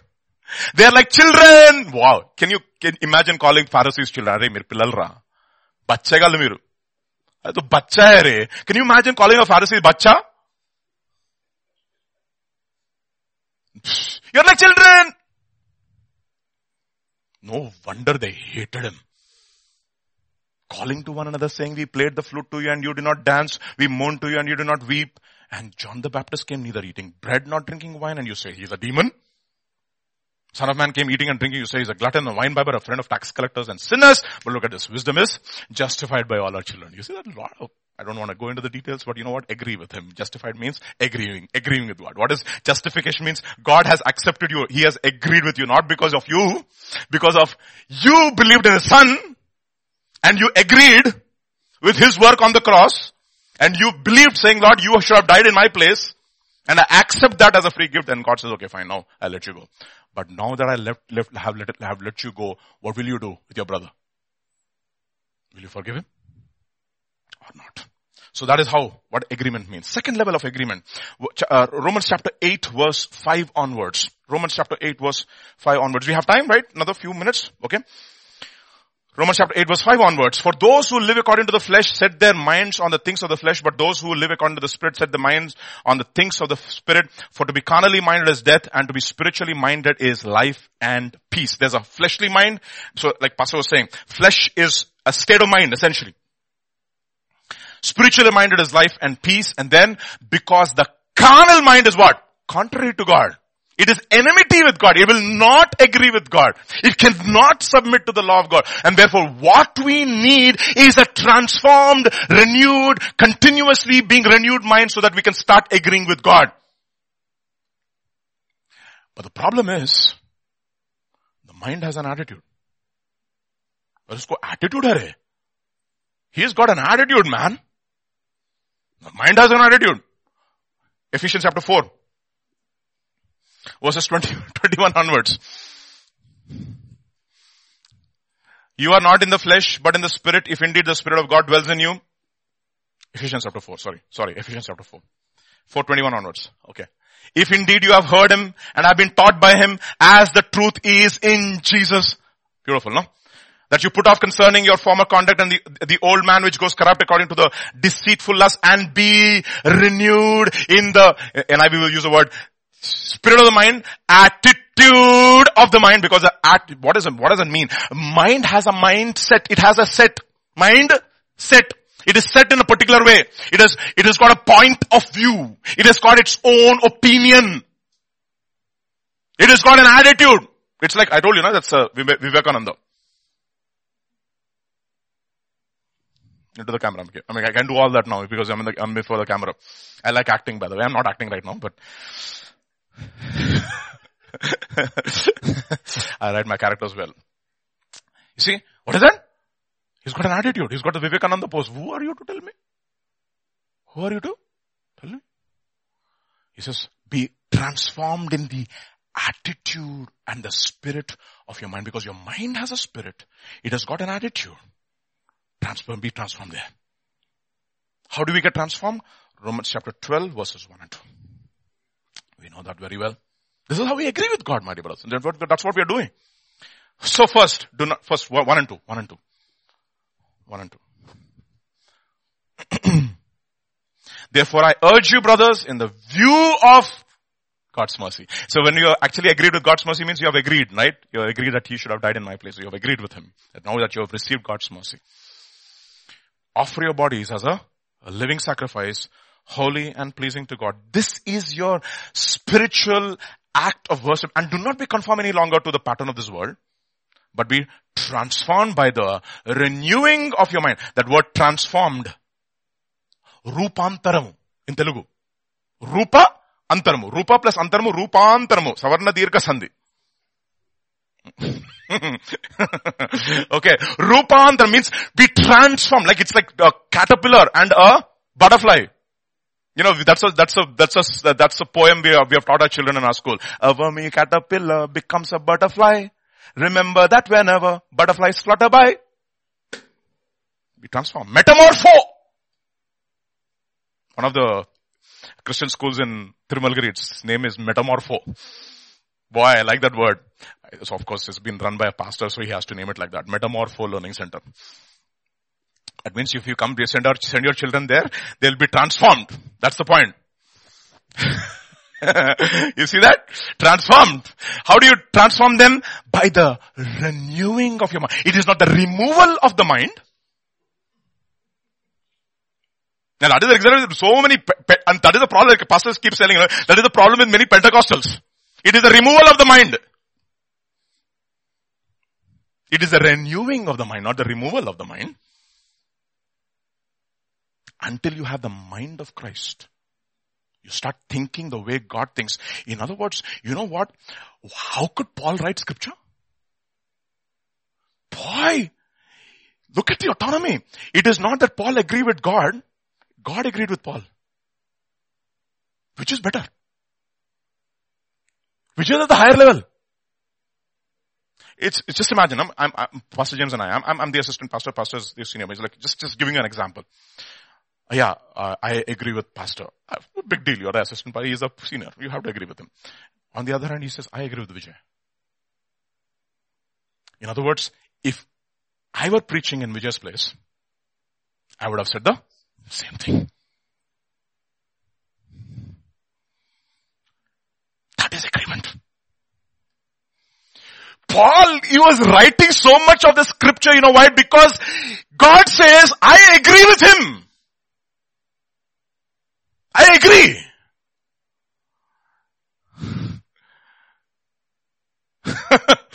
Amazing, isn't it? And that is the reason why I'm, I'm baffled with this guy, know. What a guy. And we have the confidence to say, we have the what of Christ? The mind of Christ. Can, I mean, I don't know, can we come to the point in our life, the audacity to say, it is my opinion, but I believe that I'm speaking the mind of Christ. Whoa! Boy! And God says, yeah, that's true, please, I agree. Please write that. That's going to become scripture now. Wow. You see, you think that God is a joy killer. No. That He wants to take away autonomy. No. He wants to transform us so much into His likeness that He wants to begin to agree with us.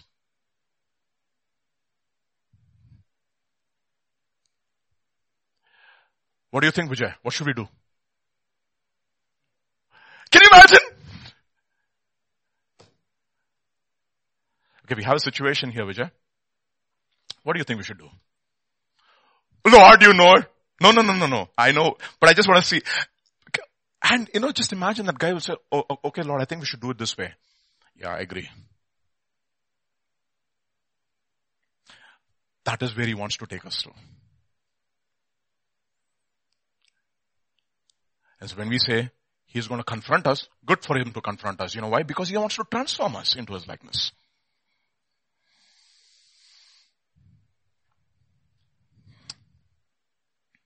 And therefore, take every effort so that you can preserve this relationship. What? Make every effort so that you can preserve this relationship of walking with God. It's a privilege. It's a privilege. Not any, it's a, it's a tremendous privilege. It's a humility of God. He says, I want to walk with you. Can you please walk with me, please? But unfortunately I can't change. You have to agree with me.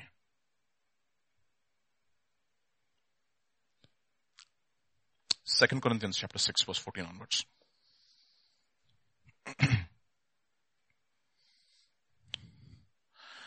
Second Corinthians chapter 6 verse 14 onwards. Do not be unequally yoked together with unbelievers. What is that? Don't be unequally yoked with unbelievers. Be yoked with who then? With Christ. Take my yoke upon you. And learn. In other words, yoke to Christ means what? Be yoked to people who have Christ in them. So that you can learn. Don't just get yoked to people who are in Christian in name only. Who's your friend? Mary. But she could be very contrary. Just because she's Mary doesn't mean that she agrees with God. No. Yoked. Find yourselves people who can challenge you, who are at a higher spiritual level than you. Deuteronomy chapter 22 verse 10.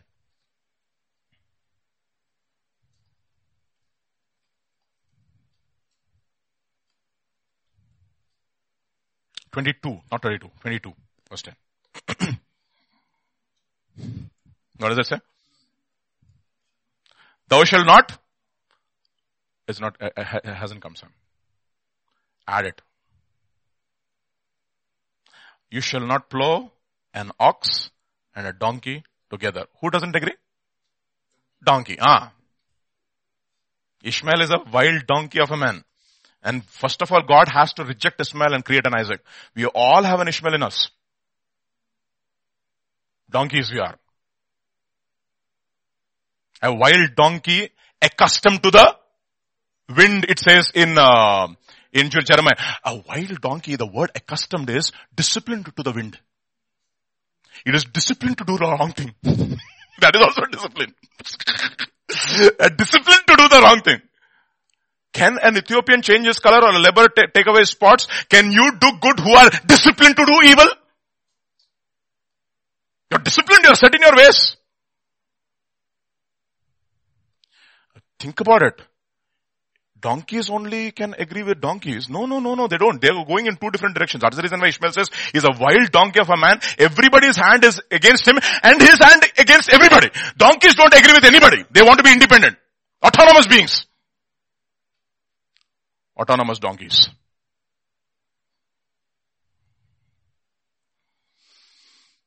Let's go back. Second Corinthians chapter 6 verse 14. Don't be unequally yoked.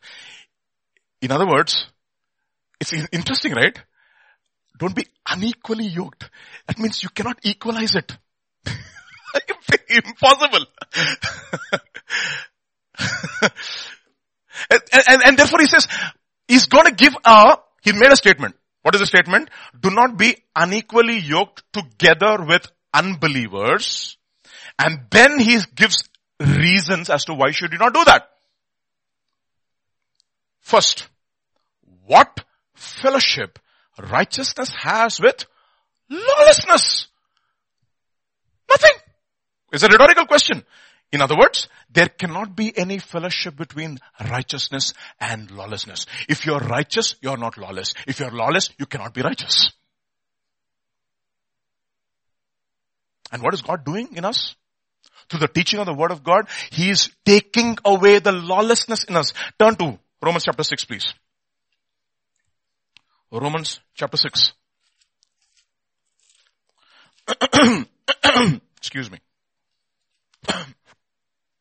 Verse 20.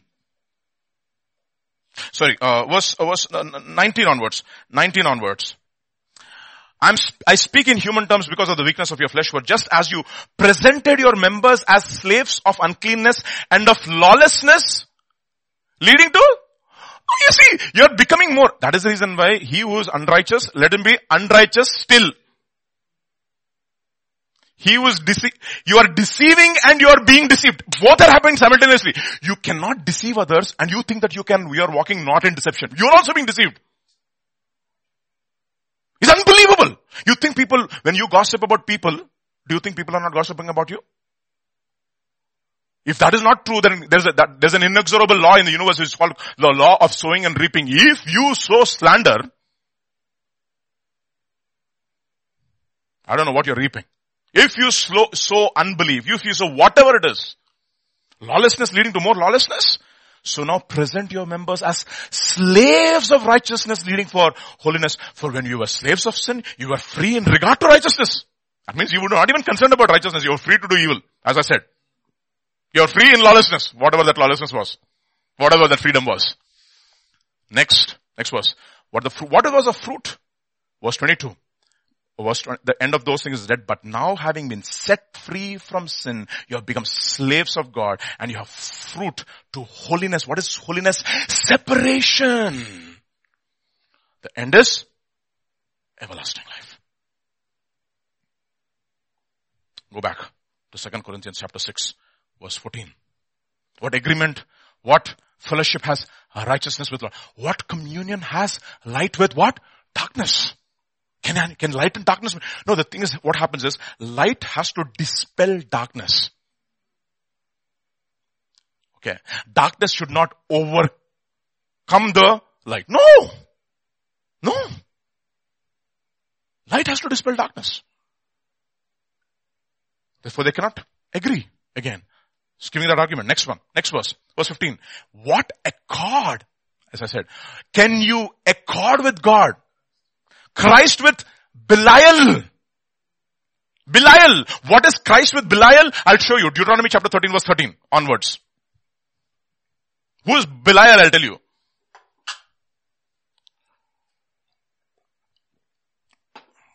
Uh, if it is there, um, in the KJV is okay, no problem.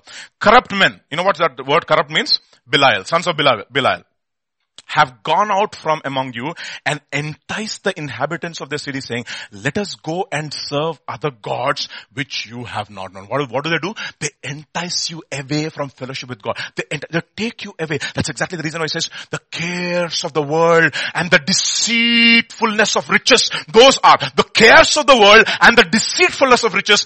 If that is the, that is your focus in your life, you know what happened? What has happened? You have become a partaker of Belial because they are worthless things. Sons of Belial means worthless for these are all worthless idols. That is the reason why Jonah has to say, those who pursue out of, after worthless idols, what, what do they do? They forsake their own steadfast love, their own mercy. Sons of Belial. What accord?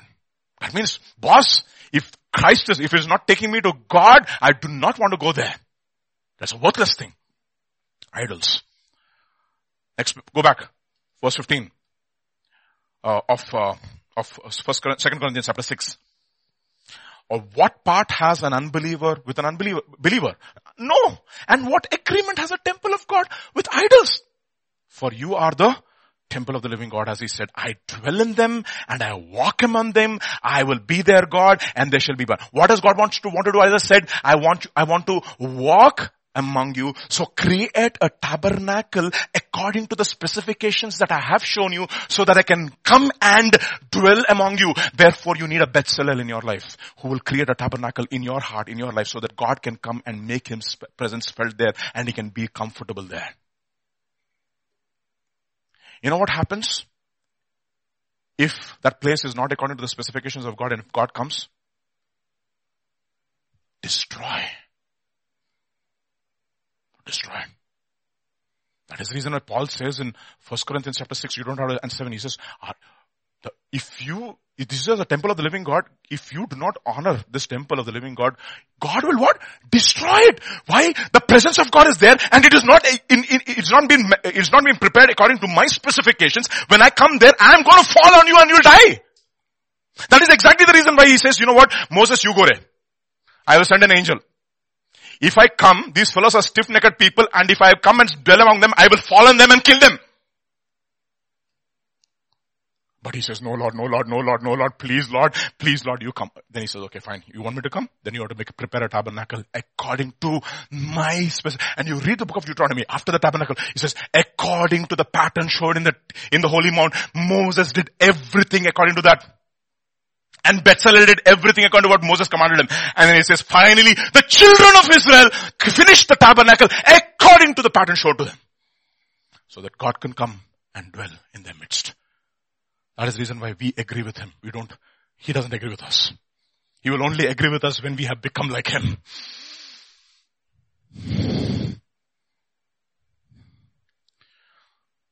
Otherwise, what will be our problem?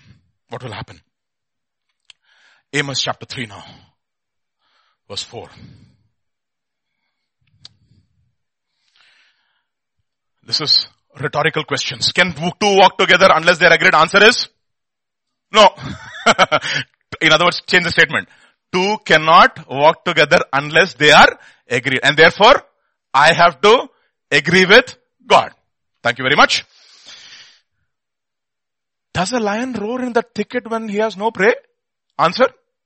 No. In other words, the lion simply will not roar. Okay. It will roar to scare first so that it can get a prey. And after that, that, that is the reason why the word is hege in the in the in the Hebrew. Hege, you know, uh, it says, blessed is the man that walketh not in the counsel of the ungodly, nor stands in the way of sinners, nor sits in the seat of those counsel, but his delight is in the law of the Lord, and in his law doth he meditate. You know what the word meditate means? Hege means like a lion on its prey, you're gnawing and growling and eating it. Lions don't eat normally. Have you seen? That is the reason why it's called a pride. What is it called? Pride. It's jealous for its name. इसीलिए तो उसको उसका नाम शेर है ना so it, when it's eating its prey, it's rolling and eating it. And all the bunch of lions come together and eat it. And the fellow, the master fellow will come and chase all the other fellows and eat it first. The male. The females do the hard work and the male comes in. okay. But you see, it's they, they, and then he says, next verse. Next verse. Uh, sorry, yeah. Uh, no, no, verse 4 only, uh, the, the previous verse. Two lion. Will a young lion cry out of his den if he has caught nothing? No. You know what God is saying? I'm roaring. I caught you. I trapped you in your homes. What are you going to do? I was the one who trapped you. Not the government. I'm getting your attention. He's telling the church, I'm getting your attention, my dear brothers and sisters. Jesus is saying, I'm getting your attention, children. I'm getting your attention.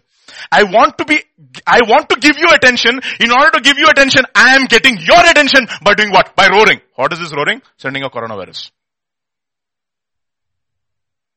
Look at the next verse. Verse 5. Will a bird fall into a snare on the earth where there's no trap? In other words, I have set a trap for you. I trapped you. And if you go out, you'll be spanked and sent back in. right, Roshan? and the, the police gonna spank you and, and send you back in. Will a snare spring up from the earth if it has caught nothing at all? Snare. Spring up from the earth. Trap, no? Put. When will the trap say put? Remember when we put rat traps on our attic? And when it said tap, what happened?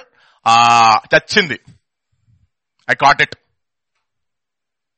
God is saying, I caught you. And then he says, if a trumpet is blown in a city, will not the people be afraid? And then this is the khatarnak thing, no? The icing on the cake. If there is calamity in a city, will not the Lord have done it? Adadam Visham.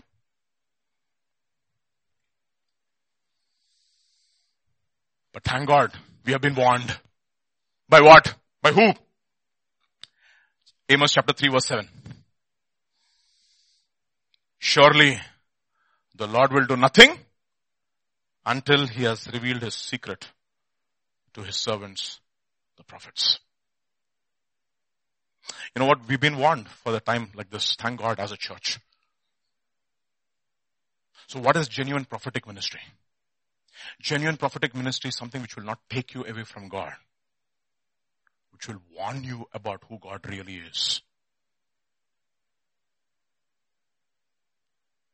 He will warn you. And we need to take warning, my dear brothers and sisters. As I close, I want to, I want to show a very, very interesting uh, episode in 2 Kings chapter 22 verses 16 to 22 and we will stop. Actually, uh, chapter 60, uh, chapter, yeah, 2 Kings chapter, oh sorry, not 2 Kings, 1 Kings chapter 22. 1 Kings chapter 22 and verse uh, 4 First verse 4 and then, and you know this very well. I'm not teaching anything new by the way. All this I've learned I've been taught, I also taught. So everything together जुगाड़ mix करके मैंने किया ये आज का. So it says, so said, uh, so he said to Jehoshaphat, will you go with me to fight at Ramoth Gilead? Jehoshaphat said to the king of Israel, I am as you are, my people as your people, my horses as your horses. This is one king who's agreeing with. This is a ridiculous alignment. And because of this, he brings the sin of Israel into Judah. Let's move on.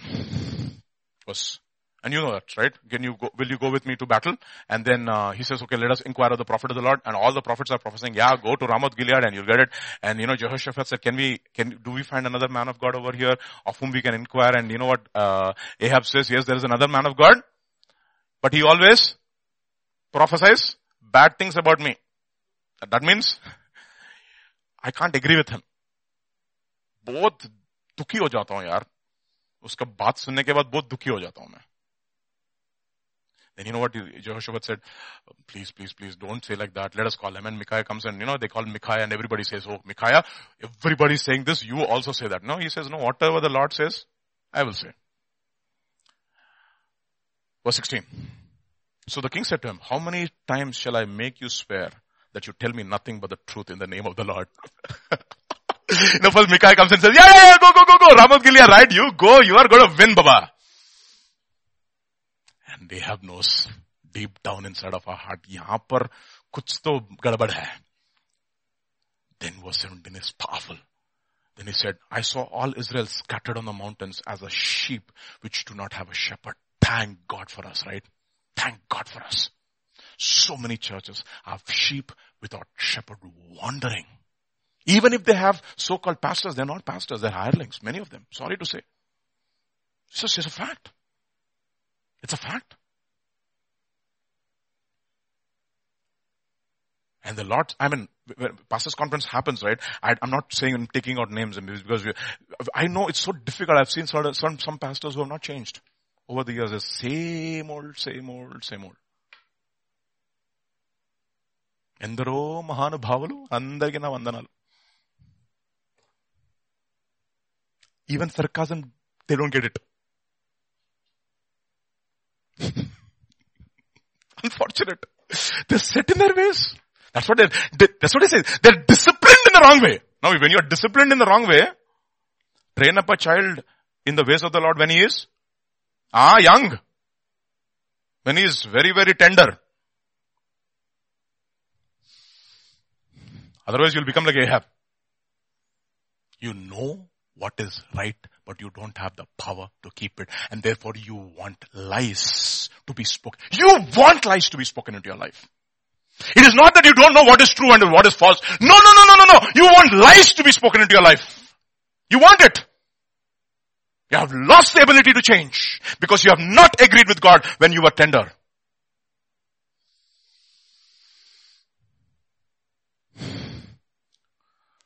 I saw all Israel scattered on the mountains as sheep that do not have a shepherd and the Lord said, these have no master, let each return to his own house. And then look at this, this is the next verse. It's poof, scary, scary.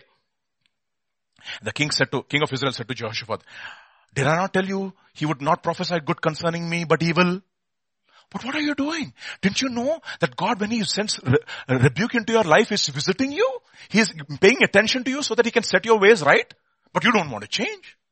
You're bent upon your ways. What will happen if you don't go to war? Sit down, reconcile, get reconciled with God, agree with Him. What will happen? What will happen if you don't work for a few days? What will happen? And sit at home and agree with God.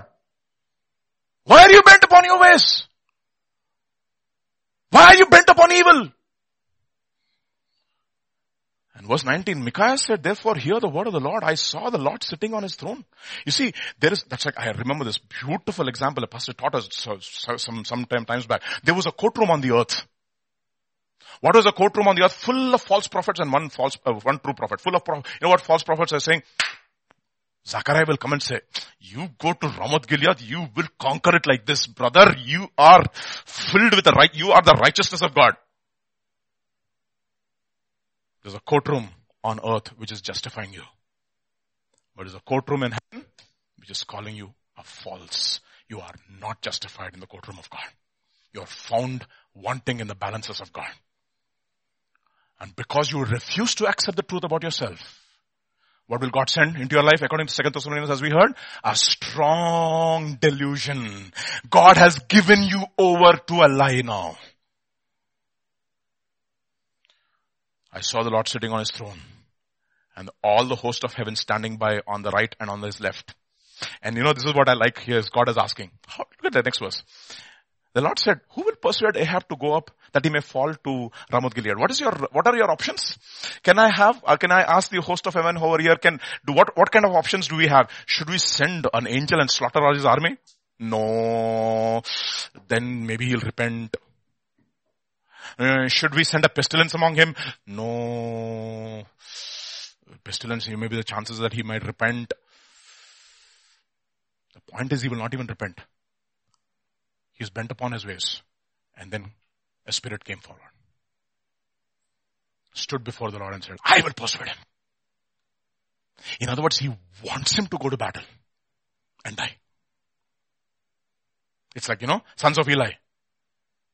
The prophet comes and prophesies against the son of sons of Eli. It says, the decree of God was that he should destroy them. Now nothing's going to change. The Lord said to him, in what way? So he said, I will go out and be a lying spirit in the mouth of his prophets. And the Lord said, you shall go persuade him and also prevail. Go out and do so. Sad. You know, this, what happens is, I, I, mean, the story is so pathetic, right?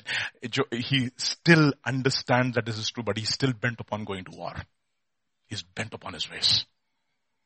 And then he tries to camouflage himself. He wants to beat God. Can you beat God?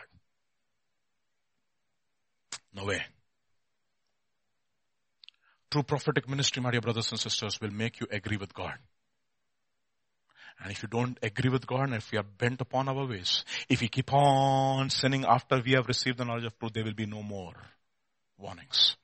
And therefore when God sends us warnings, let us humble ourselves. Let us take the prophetic word. Let us begin to agree with Him.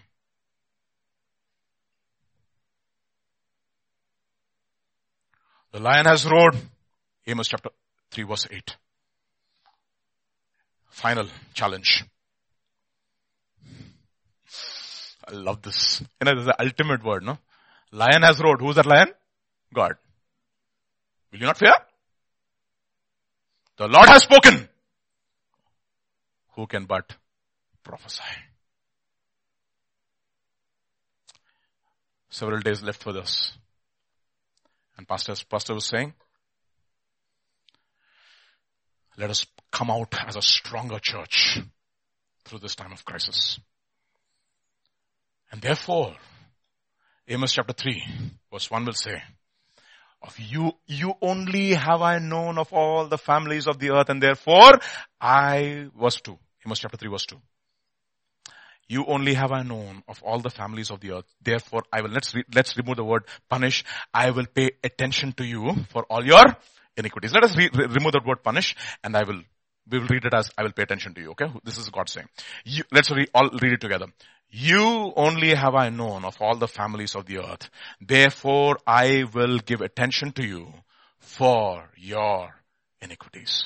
And you say, Lord, come Lord. I'm attentive. Come Lord Jesus. Come Lord, let us be like Samuel who say, Lord, come, yes Lord, hear, O Lord. We are, we are, uh, speak Lord, your servant is willing to hear. Speak Lord, for your servant is willing to hear. Speak Lord, for your servant is willing to agree with you. Let that be our prayer. Father, we just commit ourselves once again into your hands, O Lord. We want to set our lives in order. Lord, we want to bring everything. We want to set everything in order. Father, we want to agree with you. Challenge us this morning, O Lord, that we will come to a point in our lives so transformed into the likeness of your son that you will say, I agree with my son. My child over there, I agree with him. What he says is truth. Ultimately, our words will become your words. Because we'll be so in line with the word of God and with the truth of God and with the person of Jesus Christ and with the spirit of God. So in accord with him that we will truly be the extension of you. That when we act, you act. When we speak, you speak. That's what you told your disciples. Whoever sins, you're forgiven. You have forgiven. It will be forgiven them. Whoever sins you withhold, they will be withheld. Because we have come to complete agreement with you in every area of our lives. Challenge us to that and we pray. Yes, Lord, it is a long process. But Lord, speak, Lord, for your servant. We are your servants. We are hearing. Speak to us. Continue to speak to us, O Lord. Don't stop speaking to us, O Lord. Even through the evening meeting with, when pastor comes and shares the word, pray Lord Jesus that you grant us all that attentive ears, that we will not leave this presence until we have heard from you. Speak, Lord. Don't pass us by. We thank you, we praise you. For in Jesus' name, Amen. Amen.